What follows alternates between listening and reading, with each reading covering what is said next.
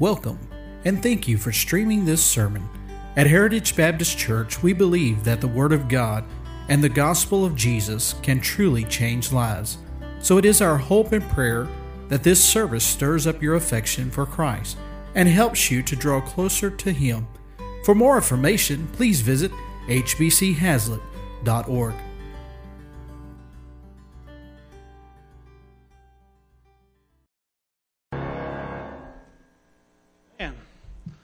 I've heard that before. That's good. Amen. You could come to this church just to hear the good music. I'm glad you show up for the preaching too, but the music's fantastic. And so uh, appreciate that this morning very much. It's good to have the Drinkard family with us this morning. Uh, Brother Keith, all the way from the uh, big state of Kansas, Topeka, Kansas. And so, uh, good church there, South Knollwood Baptist Church. Brother Metzinger. And uh, this is the just a great church. And so he'll be starting a church in the Kansas City area. Uh, it's called Leawood, a suburb there of Kansas City. And so normally we don't have a lot of our church planters come and preach for us. Uh, church planters, we, we take on support, usually without seeing them. Uh, just again, it's not a lifetime commitment when you support a church planter. And so a lot of times we don't see. But this morning we wanted to take advantage of the opportunity to have uh, Brother Drinkard come and preach to you, and just reminding you that it's not just about reaching uh, the, the, the far reaches of the world, but reaching here in America as well. America needs, again, America needs the Lord. And the only way to, again, to the cure for America is to plant more churches. Come on, Brother Drinkard. And uh, we appreciate uh, him coming this morning to preach to us. Thank you. God bless you. Well, good morning. No, that was not convincing. Let's try that one more time. Good morning. Uh, much better with a crowd this size. I'm sure it is very good. Very good to be here. Thank you, Pastor, for having us in. I appreciate that. And Brother Wiggins, thank you for opening up your classroom to us. And I'm going to just apologize ahead of time, class, if there's some things in which you maybe have heard already this morning. Uh, just keep listening, okay? Don't, don't plug that out. But, anyways, uh, we are Independent Baptist Church planting missionaries from the great state of Kansas. Uh, it's so great that we have infiltrated your church with some of them. We sent the Clock family down here. Uh, they're good friends of ours, and uh, we're just really blessed to be here. As a matter of fact, uh, when I saw Brother Terrell, he's one of our favorite missionaries here, a missionary that our home church supports as well. It is a double blessing. So I thank you guys for the work in which is being done over there. And he talked about the spiritual darkness that is over there in his world. And I'm just going to say it like this, if I could, not to take away from that. Uh, you know, uh, darkness is just the absence of God's light. And some of the places in which we seem as though it's the brightest and the best places to go, there's spiritual darkness there. It could be in the bedroom, it could be in a house, it could be in a hotel, it could be just about anywhere. It could be in a state, an entire state, a section of a city. It could be just anywhere where God is not there. And we're looking to bring it in an independent Baptist church, KJV. Okay, this is going to be the only Baptist church in that city of 35,000 where we would say, man, why would you go there? It looks so beautiful. It's so aesthetically pleasing to the eye. It looks like they have everything going for them. And that was, that's what they want you to think, of course. But it is spiritually dark there, too.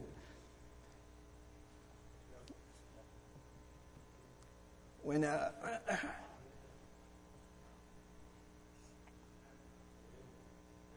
when people. Uh, when a, when a, when a Christian uh, kind of judges a book by its cover, we, we, quickly perceive in our own minds that they don't want to listen. Uh, they won't be receptive to the gospel because of what they have. But it's what they, it's what they don't have as most needed. We have a duty and obligation and responsibility that has been given to us by our Savior to carry out Christ's priority to seek and save that which is lost. Not that we can do it in of ourselves. We can't. It is the power of God. And if we decide not to share that message, so there's sections of cities all across the United States in large metropolitan areas where there's a need for churches. Churches that are not uh, afraid and are bold in their witness to share the gospel of Jesus Christ. And you've seen some of the neighborhoods that are filled with um, the things of this world, and you think, man, they don't need Jesus Christ. And again, they would say the same thing, but they really do. they need the Lord. And if someone, can, if the Lord can get a hold of just one person's heart in that area, the assets and resources in which have been given to them could be expounded and spread throughout, and we would see more cause of Christ go forward in areas in which we've never seen before. You say, well, you know, how hardly can a rich man enter into heaven? It's like sticking the camel through the eye of a needle. And I remind you in that passage, just the next chapter over, Zacchaeus was a rich man and he was saved. He accepted Christ.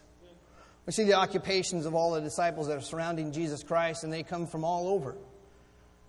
We were looking at the book of Matthew, and we will again today, and we'll see that Matthew was a tax collector and he had money. And they were business owners, they were fishermen, and though they may not have been the richest, they certainly weren't the poorest. And God used these men, and, and even Jesus Christ was surrounded by, by people like Joseph of Arimathea and, and Nicodemus, and those guys who had um, a lot. And just as we learned in class, it's not what you have or how much you have, it's what you do with what you've been given. And that's really kind of boiled down for the Drinkard family is that the Lord had blessed our lives, not just in ministry, but also in, in corporate life and occupation. Uh, for the last 10 years, I've been a banker, and the last uh, three to four years, I've been in business, commercial, and corporate banking, all while training up to um, take a, a president's chair, if you will, climbing the last rung in the corporate ladder. But, you know, I, know I knew the Lord had other plans. He called me out of Ezekiel 3 to preach, and at one point in time I thought that I was going to be a missionary to Israel, but just through much counsel and reading and praying and just following the lead of the Holy Spirit, it was really a calling to my people, the people here in the United States. And so the Lord impressed it upon our hearts to go into the church planting work. Uh, through the leadership of the Holy Spirit and through the guidance and help of my pastor and other godly counsel, which there's safety in the multitude of counselors, uh, we formulated a, a a vision for Leawood, and I should say maybe the Holy Spirit laid it upon our hearts, a place in which I almost talked myself out of a couple times, counting all the giants in the land. You know, you always try to make a pros and a cons list, right? Well, the, the cons certainly outweighed the pros, and uh, I was about ready to dip out, and the Lord really just laid upon my heart to, to go in. And ever since that we made the decision, peace has ensued, and doors of opportunities that we can't explain or have the time to explain um, have just opened up to us. And so um, we're going to this needy area of the Kansas City metro. It's in the south central portion of two and a half million people, a city of 35,000. It doesn't have a KJV uh, Baptist church just like this one there in that area. There's no one there waiting for us. There's not like a, a remnant of a church there. It's a brand new work. It's going to be cl- completely organic. We're following the book of Acts as our template, as our model. Uh, we have uh, churches in the Kansas City metro, both on the Glory Land side, which is Kansas, and on the Missouri side, which some people call Misery, but I'm not real for sure. Uh, I'm just teasing. They're there waiting for us. They're supporting us financially and also prayerfully. And so when we do go in, we're going to be with a collective group, maybe a couple handfuls of churches that will help kind of bring this, this church up off the ground. So we're very excited about the partnership uh, that is with these churches. Uh, we pray that you'd be able to be a part of that in some way, shape, or form, but really what we're asking is for your prayers. We know that um, just through a humble petition to the Lord that you're going to move the holy hand of Jesus Christ on our behalf. So we hand out these small tokens of reminders uh, to pray for us. This is our family. I brought uh, four missionaries with me, or I should say three. My wife, Grace, and Lily. They're the two littles. Uh, the two oldest ones, Kaylin and Keith, they're with our pastor. They're going to leave after the AM service to go to Tennessee for camp. And so, uh, as you've been praying already for your campers, if you would please uh, pray for the safety and travels of our family. A quote was given to me by a pastor friend. It says, To lift him up, to preach his name, and to invite souls to love him and to follow him is the highest, heavenliest privilege of human life. It's very true. I don't think soul winning is the biggest thing. I think glorifying Jesus Christ is.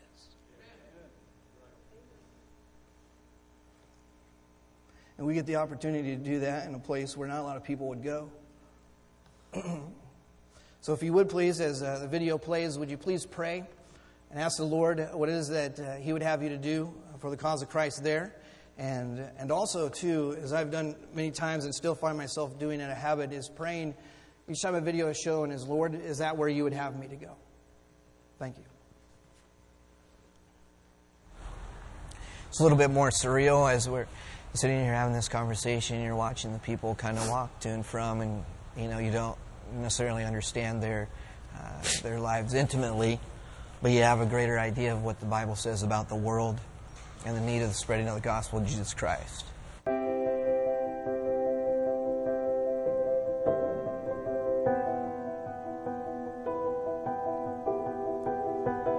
Obviously, any and all cities um, are in need of the gospel. Uh, but there was one uh, vision specifically that was on the heart of our pastor and that had grown on ours. And as the vision grew, Leawood, Kansas, uh, the idea was born from that. Leawood, Kansas has been on my heart for about 12 years. It was right after missions conference one evening. Uh, he asked me to step aside and pray with him, and he gave me his altar card from that evening. And on the altar card, he said, I've surrendered to the ministry. And so, there in the next couple of weeks, we began to pray, and I shared with him my burden for Leawood. And it was almost as if the two visions were paired together. And we, we just knew that the Lord would have us at this time to plant a church in the heart of Leawood, Kansas. This is very uh, corporate centric and entertainment, comfort, pleasure focused city. Uh, within 35,000, there's three country clubs. If we were to look throughout the city, you would notice uh, the retail shops and boutique stores, and you would notice also too the uh, presence of large corporations that not only have a presence here but are headquartered in the city. headquartered is a movie theater chain here in town. Behind me is uh, the Sprint World Headquarters. And these corporations, like Black and Veatch and, and other corporations, bring in employees from all over the world. And uh, we have an opportunity to reach them with the gospel. The idea of an enhanced lifestyle through the world's riches is here in the city. And so, what we're here to do is impart the gospel to them and give them something that they could really invest into. Uh, instead of investing in things that are going to corrupt, uh, the things that are going to have no eternal value, uh, we understand that the one thing that will live forever is not their riches, but is their soul. Our hope is not just to send the drinkards out. Our hope is to walk alongside of him and his family. And so when a church gets behind the drinkard family, they're really they're joining in with South Knollwood, and we become a team to help move that family into Leawood and plant a church. That's the vision. That's what we're going after. And we believe now is the time, and we believe the drinkards are the ones that can get us all the way there. These individuals know and understand business day in and day out. They also know what it takes to have a return on their investment. But there is a, an inheritance that is not tangible here on earth that they can have. And I think if they knew the riches that's available to them through Jesus Christ, not only would they be more apt to listen, but they'd be more apt to change their focus, less on the on the riches of this life, and more on the inheritance and the riches that Jesus Christ brings.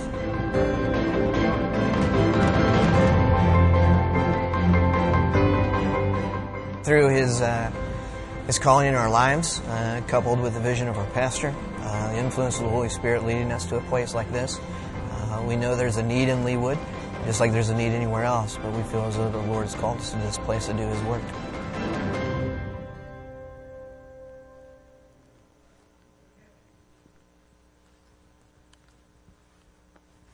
Thank you for your attention. If you would please open up your Bibles. I hope that you brought them today. Wouldn't it be funny if a carpenter went to work without his hammer?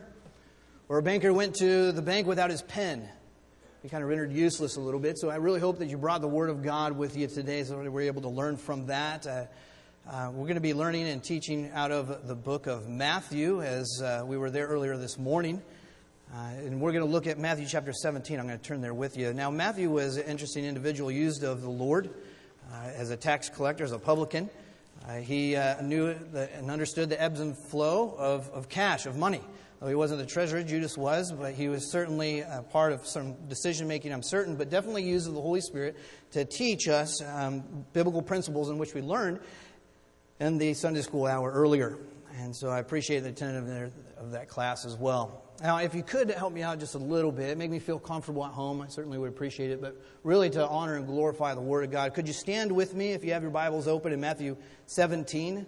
Matthew 17, verse 14. I'm just going to read some verses here, a parable, a story with a heavenly meaning here. It says in verse 14, chapter 17, in the book of Matthew, it says, And when they were come to the multitude, there came to him a certain man, kneeling down to him and saying, Lord, have mercy on my son, for he is a lunatic and sore vexed. For oftentimes he falleth into the fire and oft into the water.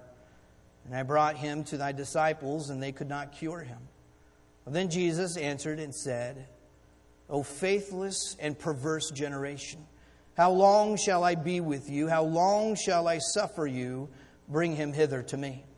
And Jesus rebuked the devil and departed out of him, and the child was cured from that very hour.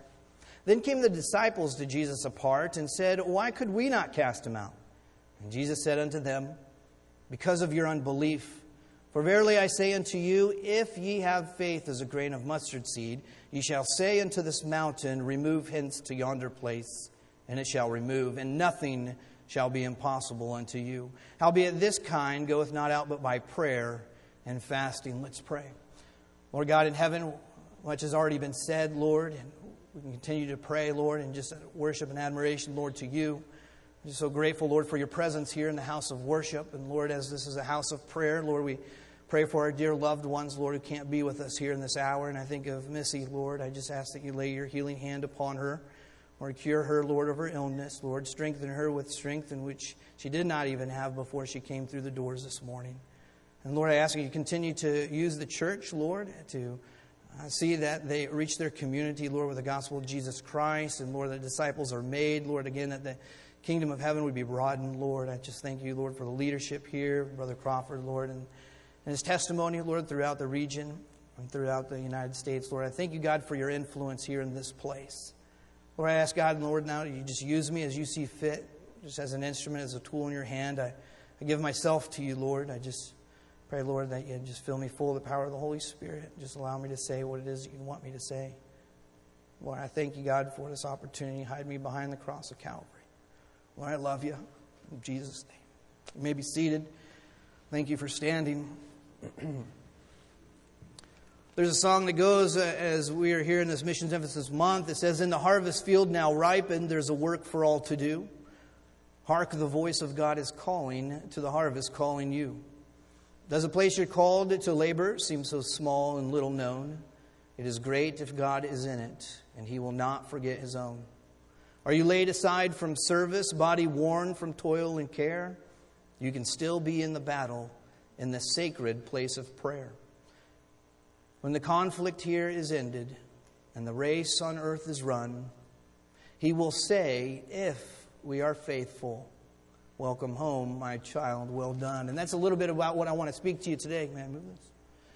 Is just uh, the little faith in which we can exercise for God's kingdom and to see it expounded and, and the utilization of God's power at a degree in which we never thought imaginable. But it's if we use it.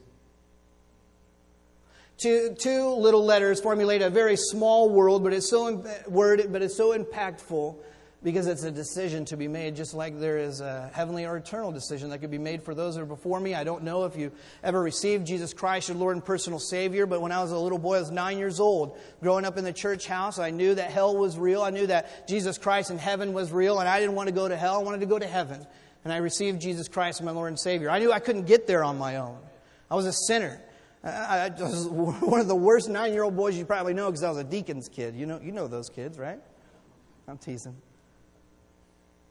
But it was very important to me at that very hour in my life that I knew that when I closed my eyes for the last time, regardless of what my age was or what my name was, that I was going to go and see Jesus and not be separated from him for all eternity. Amen. I pray that today, today be uh, the day of salvation for somebody who even has a question mark. That they would find somebody who's even carrying a Bible and, just simply ask, Do you mind showing me how I can be saved? Simply, you already know, you're already a sinner. You already know that you do things wrong. We all do, for all have sinned and come short of the glory of God.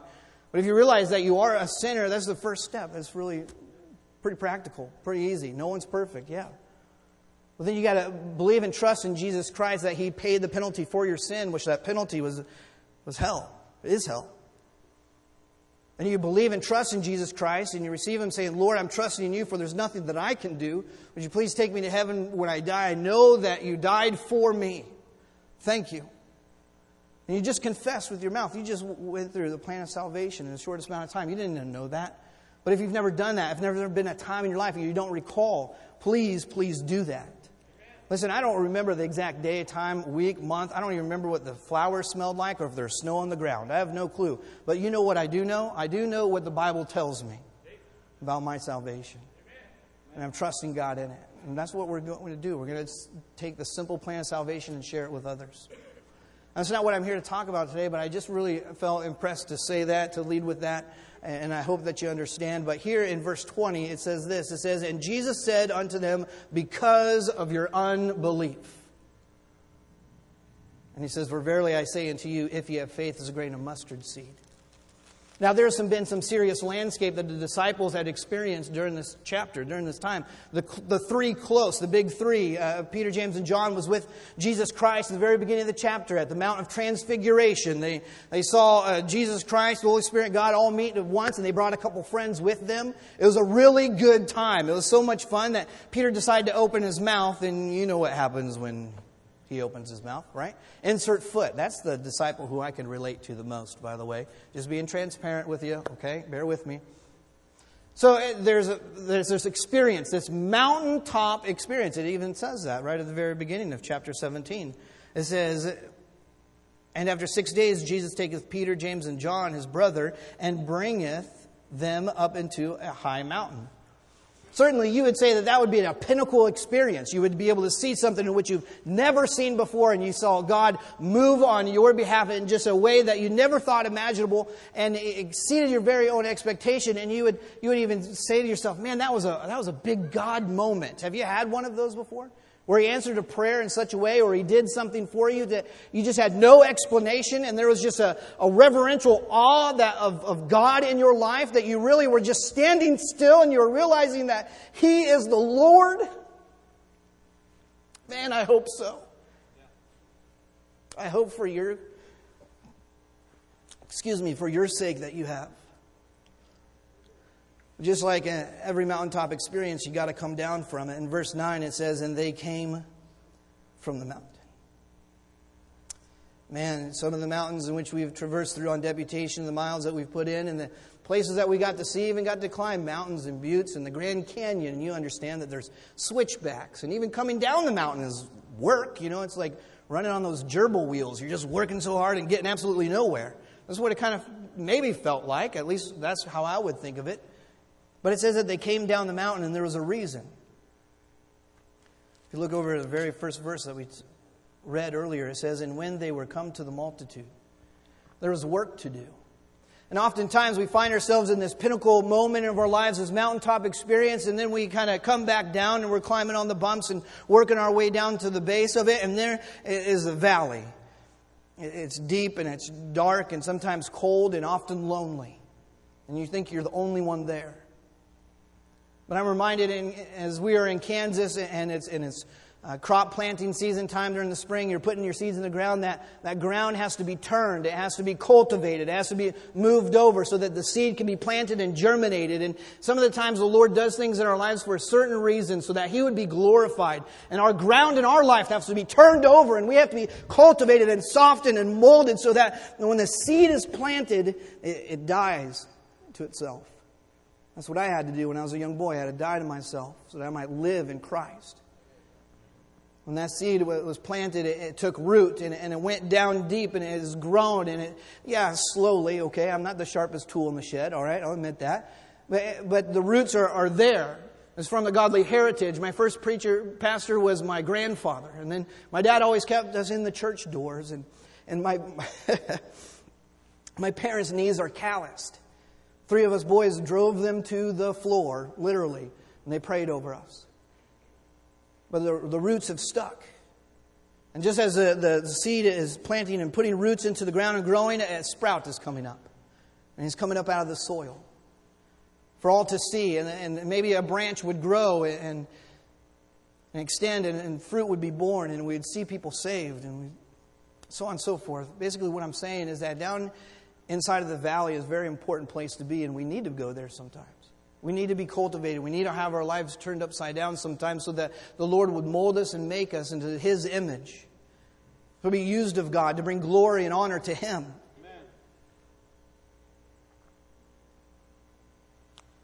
I'm reminded of a flower called a lily in the valley. So, just as much as Jesus Christ is on that mountaintop, he's also down in the valley with you. But then they come to the multitude where the wor- real work is at, where the rubber meets the road, if you will. And immediately, as soon as he gets there, it says that a certain man, a nameless man, a man who wasn't mentioned by name here in the scriptures, but certainly he had a name to his son, maybe to his wife or other family members or his neighborhood and community around him. I'm not really for sure what kind of man he was, but he was a certain man. But what he did tells me all about him, and he knelt down to him. Him being Jesus Christ, kneeling. And that's a place that we often need to be found, is kneeling before the Lord. Okay, it's not every time that we can just go into the bedroom three times a week and pray to the, oh, with the windows open, excuse me, and be praying one direction. It's not all the time that we can be on our knees, but we should have a heart that is bent towards the Lord Jesus Christ in a humble spirit and praying and asking, just like this man did. He said, Lord, have mercy on my son. Went to the only person who can give him that kind of mercy. Just like uh, Hebrews 11 talks about, it talks about going boldly to the throne of grace. And what do we find there? What do we ask for? Grace and mercy. He said, for I, or he is, he said, have mercy on my son, for he is a lunatic and sore vexed. A lunatic, he was possessed. And he says, oftentimes he was falling into the fire and often into the water. This demon wanted to destroy this boy, his son. You would say, man, sometimes driving in this traffic and the guy cuts you off, you're like, that lunatic. No, that's not that kind of lunatic here. We have a, a different type of a lunatic. And he needed physical healing just as well because of the ways that the demons was trying to destroy him. Sometimes we often feel like we're in the floods of life or the tri- uh, fiery trials of life. But here he says, I brought him to thy disciples, which he was obedient. Because if you remember chapters before this, you understand that Jesus Christ imparted the power of God to his disciples. He's like, listen, you have the power to not only heal physically, but also to cast out demons. We'll talk about that here in just a minute.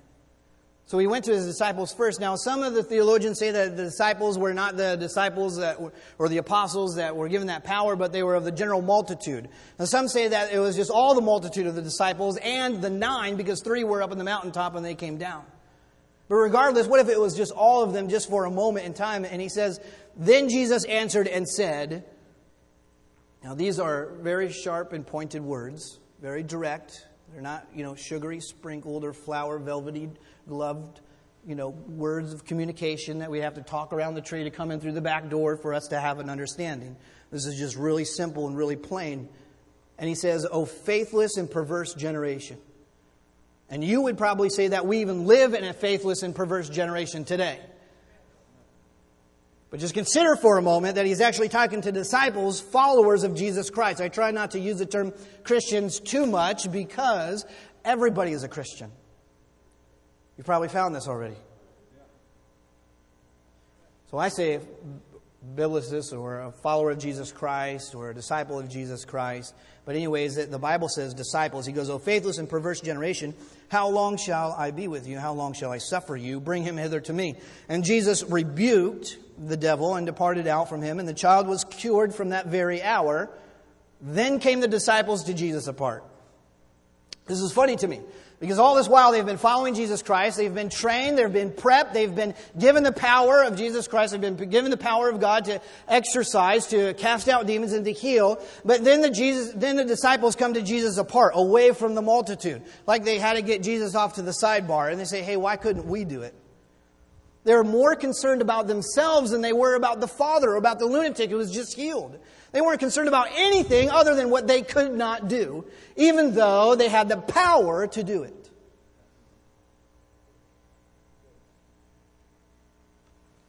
And Jesus said unto them, Because of your unbelief. I'm sure, just like me, or as Christians, then the sound of my voice, that know Jesus Christ as your Lord and Savior, but are powerless because they choose not to pursue after God. They choose faithlessness. He says, Because of your unbelief, for verily I say unto you, if ye have faith as a grain of mustard seed, something so teeny tiny, something so very small, the, the size of a speck of a speck of a speck, kind of like me. I feel so glad that the Lord called me, but I feel unworthy. I, I know you can't see this, but this is really tiny, right? I mean, that is really small. You see that? So, so small. I mean, you know what a seed tick is, right? If it had a backpack, it'd get lost inside of it. I mean, this mustard seed is tiny. But you know, when it sprouts and it dies to itself and it gives life, it grows up to be one of the largest herb trees in all of the world. And Jesus Christ said that if you have faith as a grain of mustard seed, you shall say unto this mountain, Remove to yonder place, and nothing shall be impossible. And of myself and of South Knollwood, we can't go and start a church. We can't accomplish all of what has been accomplished on deputation in such a short amount of time because of the, because of the drinker. Certainly not because of the power of God that was inside of it. And He's been blessing as long as we've been going along. And you know what? He's going to bless there in Leawood. I just know it. With or without the drinkards. I hope with. That's our prayer.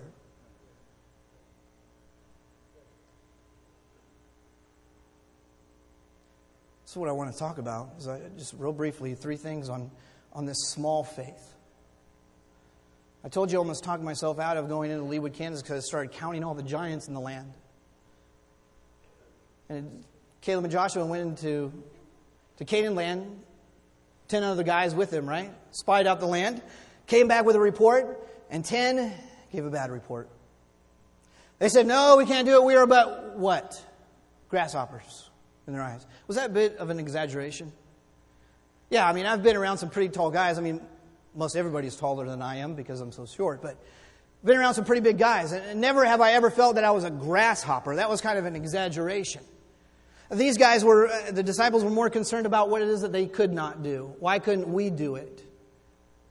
Because of this, this the lunatic situation, the lack of faith, whatever the case may be, they were more concerned about themselves. And oftentimes we are more concerned with us, about ourselves, than we are about Jesus Christ, which enables us to exercise the power of the Lord in our lives, telling other people about Jesus Christ or seeing souls saved. And we start to exaggerate our situations and start to make excuses, just as we learned this morning, and, and all these things, and we can always talk our way out of it, thus becoming powerless. See, could our tendencies be this? Could it be as simply as making mountains out of molehills? well, you don't really know my situation, you don't understand my circumstances, the, the health situation I'm in, or the financial despair, the disparity that I'm in. I'm like, Lord, puts us in places for certain reasons and certain seasons and times in life. I understand that. But you also have to be spiritually aware that He is giving us an opportunity to access His, his power and to exercise that. He says, Howbeit this kind goeth only out by prayer and fasting. These are spiritual exercises that take our eyes off of ourselves, take our eyes off of situations, circumstances, and relationships that would otherwise derail us from the direction in which we should be going, which is towards Jesus Christ. And these exercises get the focus and the attention right back to where it should be Him, Christ. But it's only the small things. Jesus Christ said, if. If ye have faith as great as mustard seed. He said also in Luke, He that is faithful in that which is least is faithful in much, and he that is unjust in the least is unjust also in much. If therefore ye have not been faithful in the unrighteous mammon, who will commit to your trust the true riches? I believe the true riches are the souls. I believe that people uh, think that the money is the big thing, and I've fallen into this trap as well. Is that if I was doing all the spiritual things right, then God will bless me with the money. But it's the opposite. It's actually if God is going to be blessing us, it's that we're stewarding appropriately the resources in which He has given us faithfully, and then He'll bless us with the true riches. God's never called money to be the big thing. So it doesn't matter how much that we have, but it matters what We do with what we have. And God tests us with this. So it does, it does resonate when this small faith develops much fruit. When that small faith develops much fruit is when we are giving those things over to Him, but also small faith can produce the largest impact. I'm talking about little teeny tiny stuff. Stuff that we can't even see with the naked eye. Have you ever seen an atom before? A T O M, not A D A M, okay? You can't see it but underneath the microscope, but when that's split in half, what happens? Boom! Right? Giant explosion. Things go off, gets darkened, things get wiped off the map. Big giant explosion. A BB. Have you ever seen a BB before?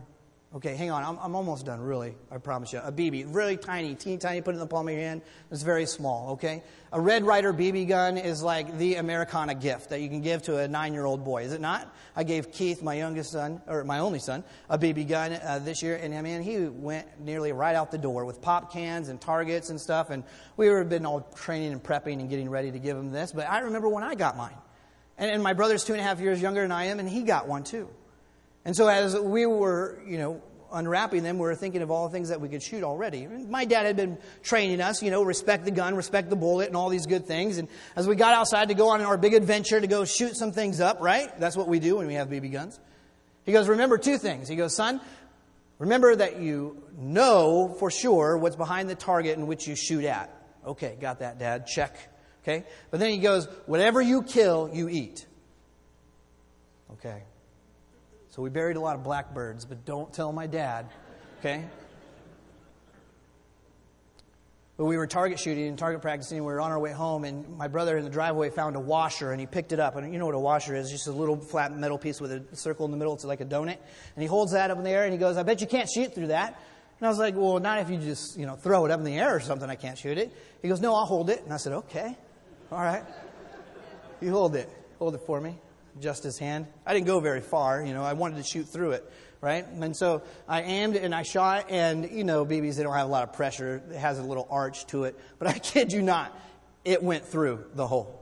I know. I was, I was shocked. I was like, Did you see that? And he's like, Yeah, that was awesome. Did you see that over there? And he pointed to my parents' back patio glass door window. It was a door, really. And we're just standing there in that awkward, silent moment you know, the world just slows down and stops. And pretty soon you hear it, and it spidered the whole thing. And then it all came crashing down. And there was an Adam that was split that night. It, was, his name wasn't Adam, his name was Keith. Something else was split when mom and dad came home. That was bad. But if you think about just how small that, that thing was at BB, but how big of an impact that made in my life, God has interest in the small things. He has interest in Moses, who was in the backside of the desert with a stick. When he let go and let, let God work in his life and threw that stick down before Pharaoh, it led a nation out, out of bondage. A stick. The same stick slapped a rock and water came out. The same stick slapped the Red Sea and, and, it was parted, and the River Jordan and it parted. And, and we say there's nothing in a stick. And I would say you're absolutely right, but the power of God was in that stick, just like the power of God was inside of that little pebble that David picked up. See, we think that these stories are not real because we hear them so often from a little age, but his reality is, is that there wasn't any power in the boy. It was the faith that was in a little boy who was being trained on the backside of the desert all that time, who came up to a big giant that an entire nation said he's too big for us. But David comes and says, This man is too small for my God. And he takes that stone and he slings it, and it goes right in between his eyes.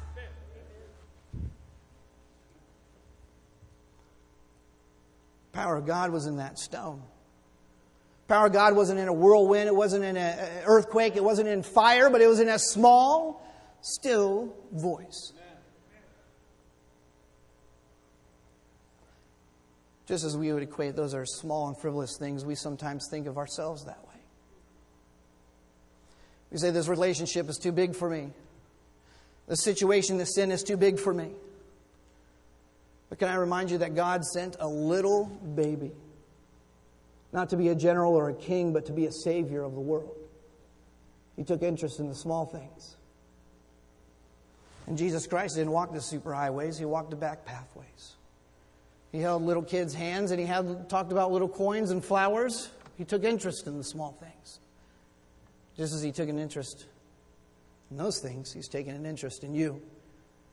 Regardless if you think you're out of the game or not. Their duties and responsibilities from Jesus Christ to his servants are not held in bondage by an age demographic. You can exercise the power of God the same way. He inspired millions of people to give billions of dollars through a little old widow lady, casting in all that she had. She had enough faith for that. Certainly, the small things can make the largest impacts in our life, and certainly the small faith develops much fruit. And lastly, the big things are the sum total of the small things. And if you think about it just for a second, how do you eat an elephant? One bite at a time. It's that little faith, little step of faith that you take towards the Lord, and He draws nigh to you. And as that little shepherd boy was being groomed to be a commander of an army, he was being groomed to be a general of the king's army, who was being groomed to be a, a king of a nation, who was being groomed to be a, a man after God's own heart. You think of Timothy, who came from a broken home, a blended home, who was being trained uh, in, the scriptures, he studied to show thyself approved, a, a workman that needeth not to be ashamed, and he was rightly dividing the word. And as he was growing and studying the Lord, he, he impressed upon the heart of the Apostle Paul, the greatest missionary second to Jesus Christ. Moved him to tears, influenced him, ultimately replaced Paul. You think about Elisha, who was just an attendant to Elijah but he received a double portion of Spirit.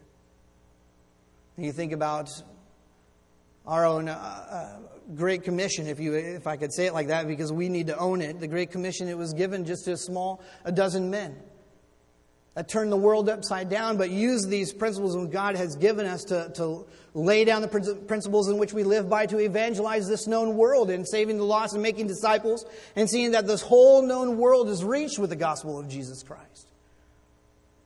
Listen, in closing, if you could please, just bow your head and close your eyes just for a moment. As you bow your head and close your eyes, you're thinking, man, the thing in, where I'm at right now is just too big for me. Man, God doesn't even know that I'm here. No, that's, that's not true. Yeah, okay, you've been faithful in coming here since the years of this church's conception. Yeah, you've been, you've been faithful by way of reading and praying every day, giving tithes and offerings.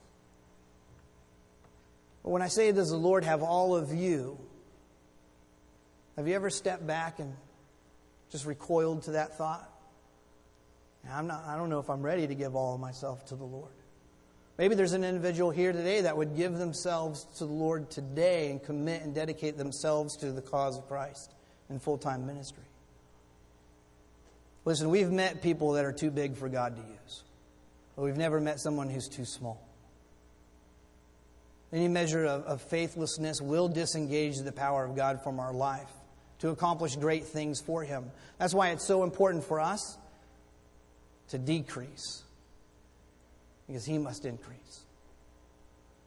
Whatever you do, nothing is going to be too small if it's done in obedience and love to the Savior.